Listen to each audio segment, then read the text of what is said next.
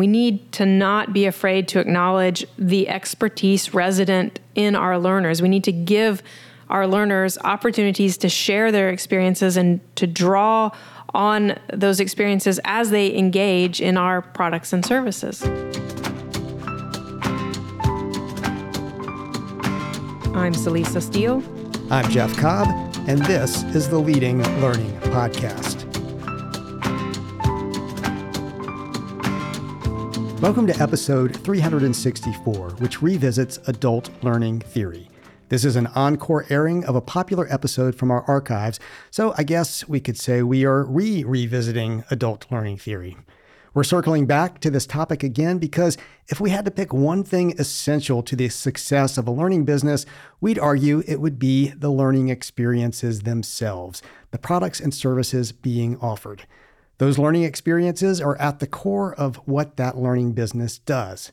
And of course, to create and sell effective learning experiences, a learning business needs a solid understanding of adult learning theory.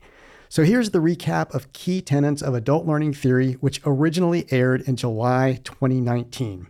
And please note that we refer to the old episode number in the audio a number of places, but you'll find the latest and greatest show notes for this episode at leadinglearning.com slash episode 364.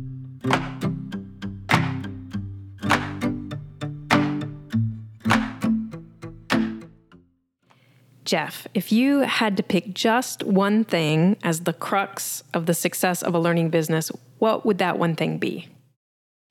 Well, I think I'd go with the learning experiences, the products and services actually offered.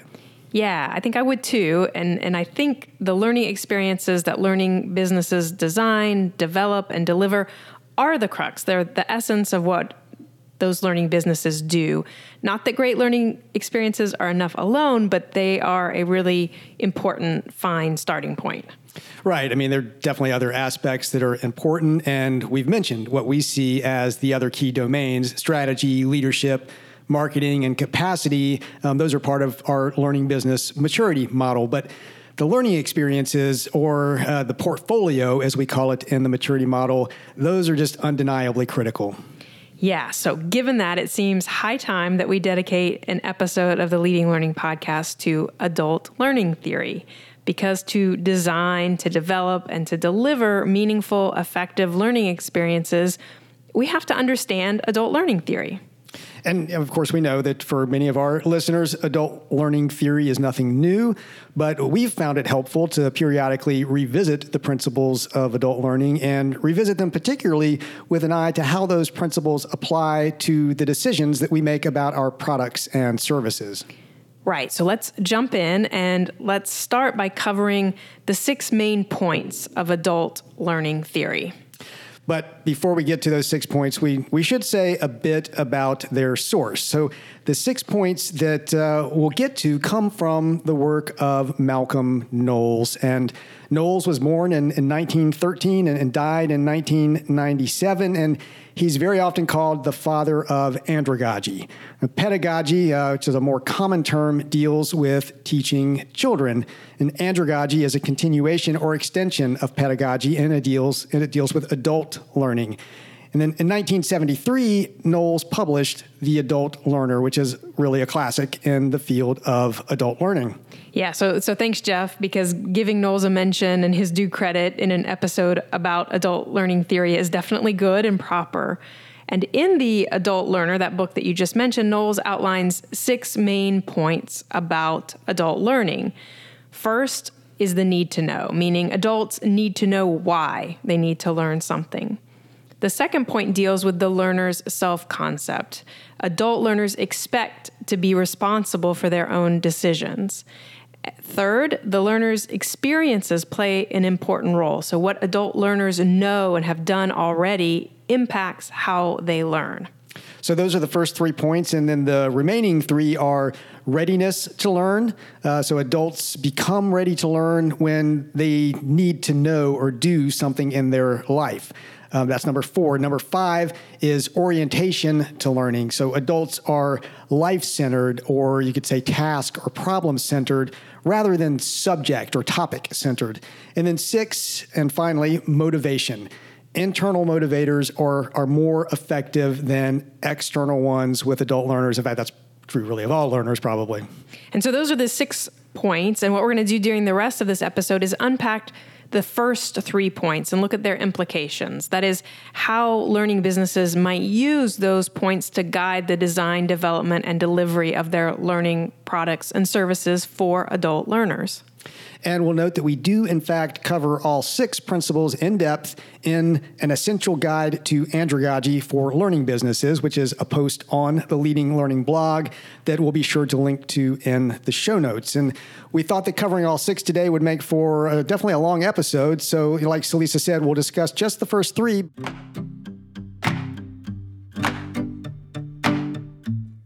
As someone who listens to the Leading Learning podcast, you should know about the Leading Learning newsletter, which you can subscribe to at leadinglearning.com/inbox. The newsletter is inbox intelligence for learning businesses and helps you understand the latest technology, marketing, and learning trends and grow your learning business. Best of all, it's a free resource.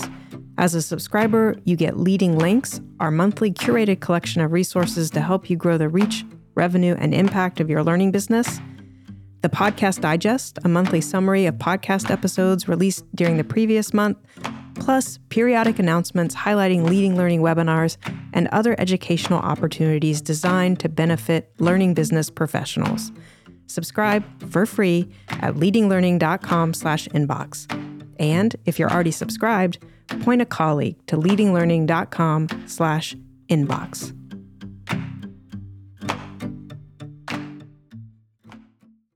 And now let's move on to some analysis of the first point of adult learning theory the need to know. So, Knowles asserted that adults need to know why they need to learn something before undertaking to learn it. So, that's a quote from the Adult Learner book. Um, and I think that a lot of listeners might have heard this principle uh, phrased as, What's in it for me? Right, the old WIFM. Or sometimes, you know, I boil it down to just start with why. And this why point seems obvious, but you know, too often, at least in my experience, this principle is skipped over or, or only partially embraced. Yeah, I'd say in my experience too. There, there you go. And you know, and letting this point guide you means beginning, as you might expect from us, with your marketing. And that means not promotion only, but a marketing approach that encompasses all four P's. And if you're unsure of what the other P's uh, are besides promotion, luckily for you, Celisa and I recently focused a podcast episode on the four P's. So be sure to check out the show notes for this episode at leadinglearning.com slash episode 194, which will include a link to the four P's episode as well as some other goodies. So embracing this point also begins with doing the tracking, listening, and asking that's necessary to understand what your learners need to know. And if you're um, doing that homework to discover the learner's needs up front, then the learning experiences you create will be grounded in this first point that adult learners need to know why they need to learn whatever the topic or skill at hand is. And we have a framework called the Market Insight Matrix that will help you structure your tracking, your listening, and asking efforts in a way that's sustainable over the long haul. So again, check the show notes for this episode at leadinglearning.com slash episode 194 for a link to the matrix. And so once you answer the why, and, and therefore you have some assurance that you're making the right products and services, you're still not done with this point about adult uh, learners needing to know why. You also have to communicate the why to the learners.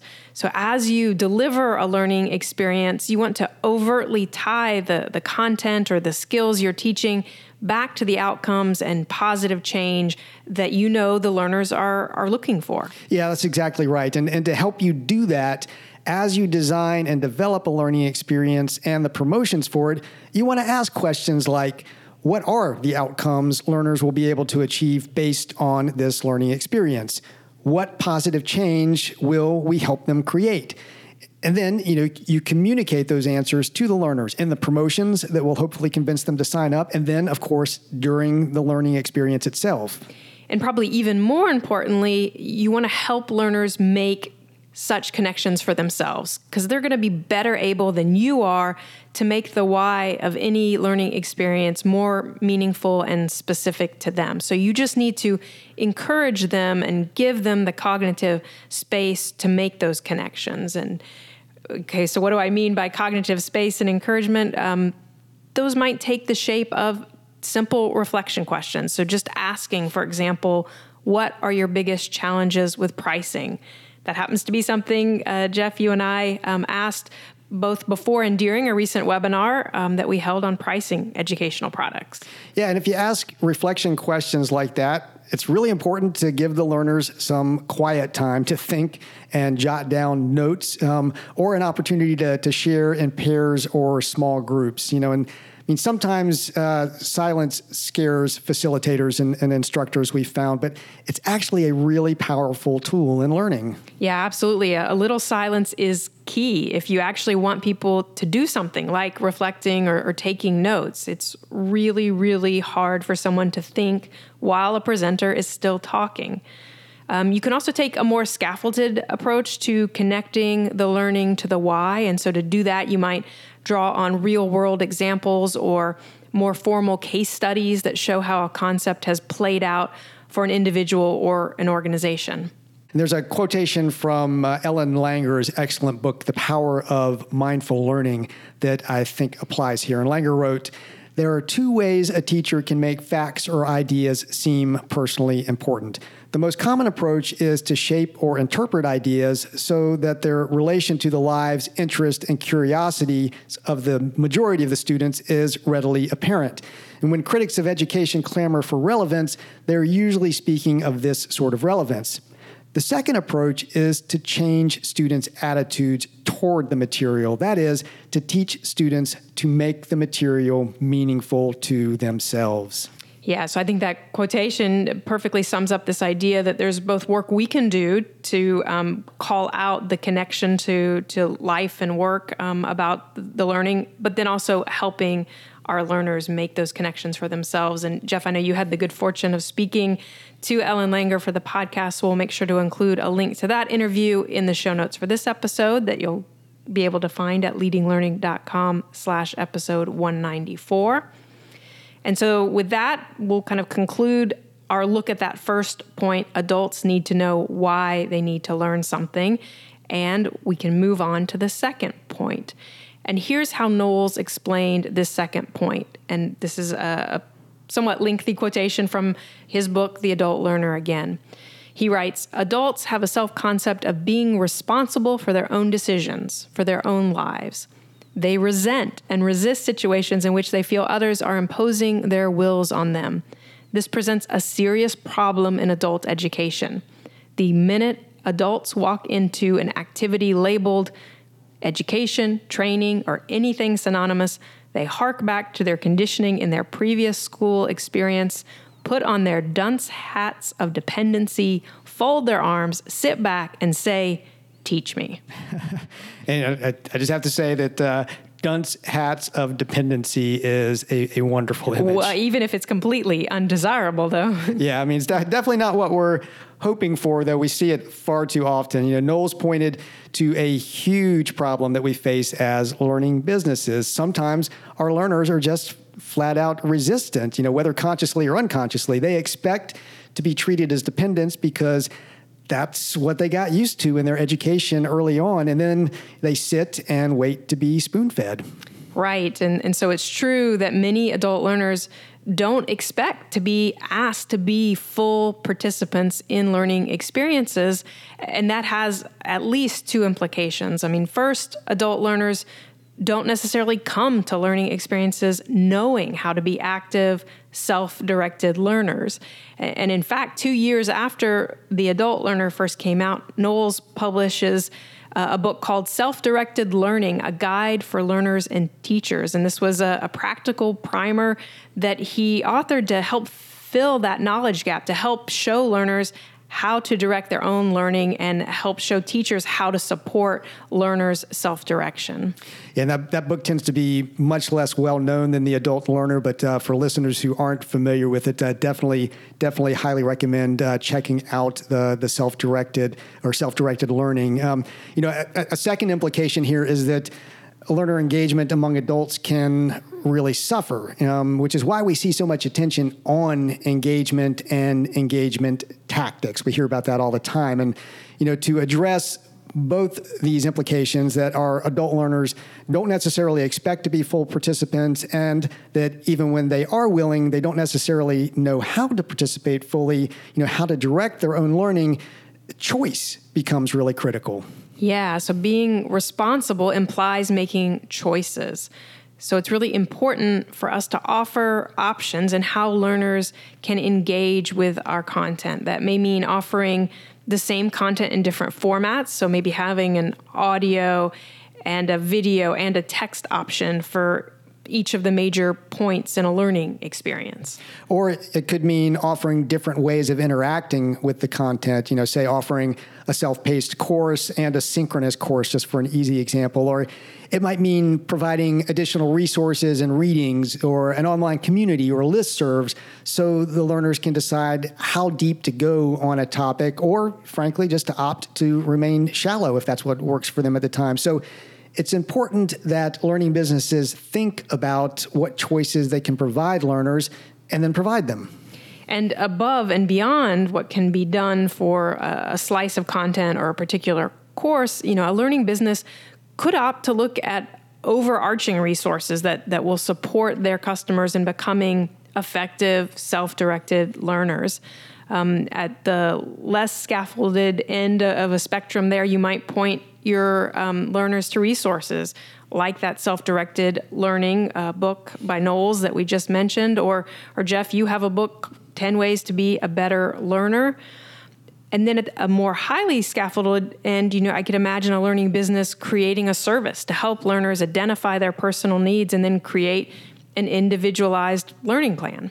Yeah, I mean, the, the more your learners are able to connect their own answer to why learn this to the learning experience, the more the more they're going to value that uh, that learning experience. And you know, in that sense, self-directed learning ties to the work of behavioral economists like Dan Ariely, for instance, who described the phenomenon that labor enhances affection for its results. Uh, he described that as the IKEA effect. And of course, you know, folks may be familiar that uh, IKEA sells a lot of um, some assembly required products. And they've been very successful at it uh, really because they are some assembly required. Yeah, so I think IKEA and Ariely and Knowles are all getting at the same principle that we value what we have a hand in, what we're responsible for. And, you know, whether that's a, a chair or a bookshelf that we put together ourselves, or it's an aha moment that we have in a workshop about how we can apply the concept to the work and the, the tasks that we're responsible for, all of that is deeply satisfying. So let's call that a wrap on point two, I think, um, that uh, adult learners expect to be responsible. And let's move on to the third and final point that we're going to cover today.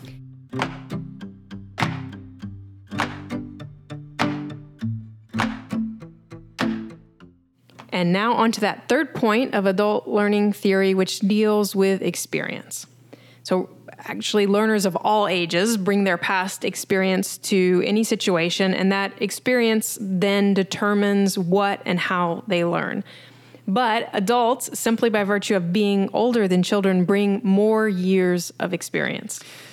Yes, and it's not only a question of quantity of experience increasing with age, variance increases too. You know, standards in the US public school system exist to ensure, at least in theory, that for example, my second grader finishes the year with a common set of skills and knowledge that's going to be shared by second graders in other schools with adult learners, it's much harder to know what skills and knowledge will be mutual.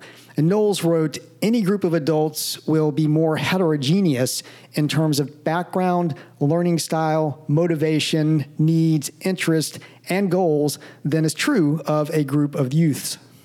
And this is an issue of, of prior knowledge, uh, and, and it poses, I think, both um, a problem and an opportunity. So, the, the problem is that we, as providers of learning, have to do the work to make sure we position learning experiences appropriately. That's going to help adult learners know which of our offerings are, are a fit for them. So that might mean labeling offerings as intended for novices um, or as intended for those with intermediate knowledge and skills, or labeling them as, as for experts.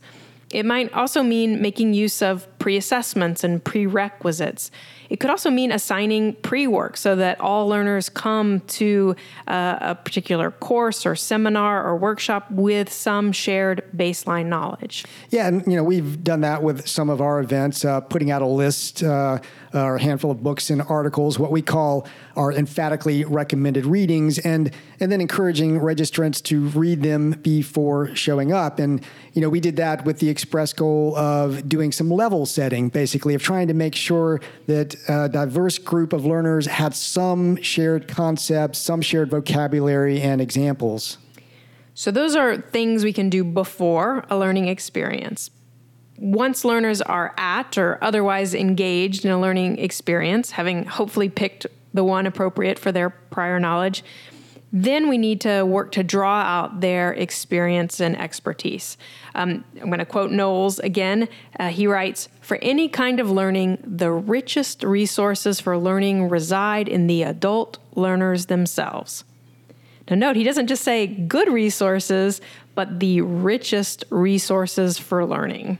Yeah, and you know, experiential techniques like you know group discussion, case based and problem based activities, simulations, and hands on practice, those can elicit learners' prior knowledge exponentially better than transmittal techniques like lecture and presentation. You know, transmittal techniques tend to let folks sit back, cross their arms, and say, "Teach me," uh, which you know, as we've already discussed, isn't isn't nearly as effective.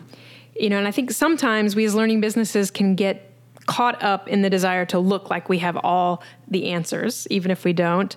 Um, but that's really a mistake. I mean, we need to not be afraid to acknowledge the expertise resident in our learners. We need to give our learners opportunities to share their experiences and to draw on those experiences as they engage in our products and services.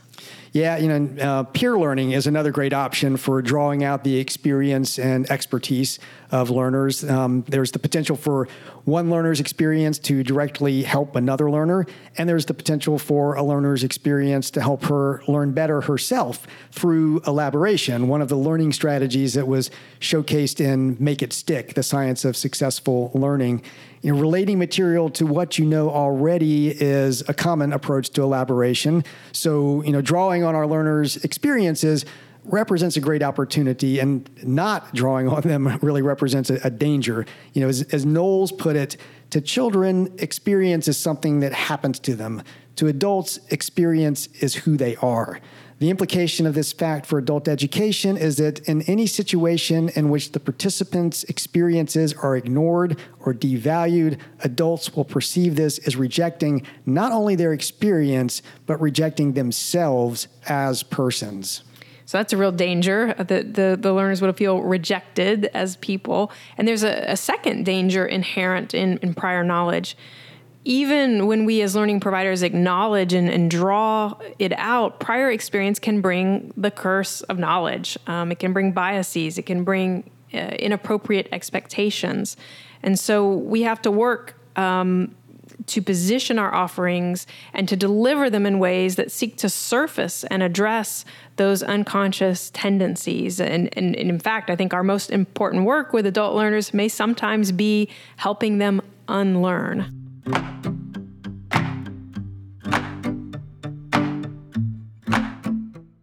That's it for our look at the implications and applications of three of the main points of adult learning theory.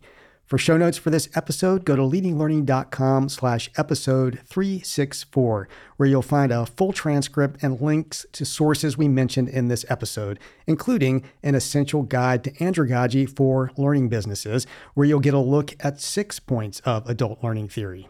At leadinglearning.com slash episode 364, you'll also see options for subscribing to the podcast.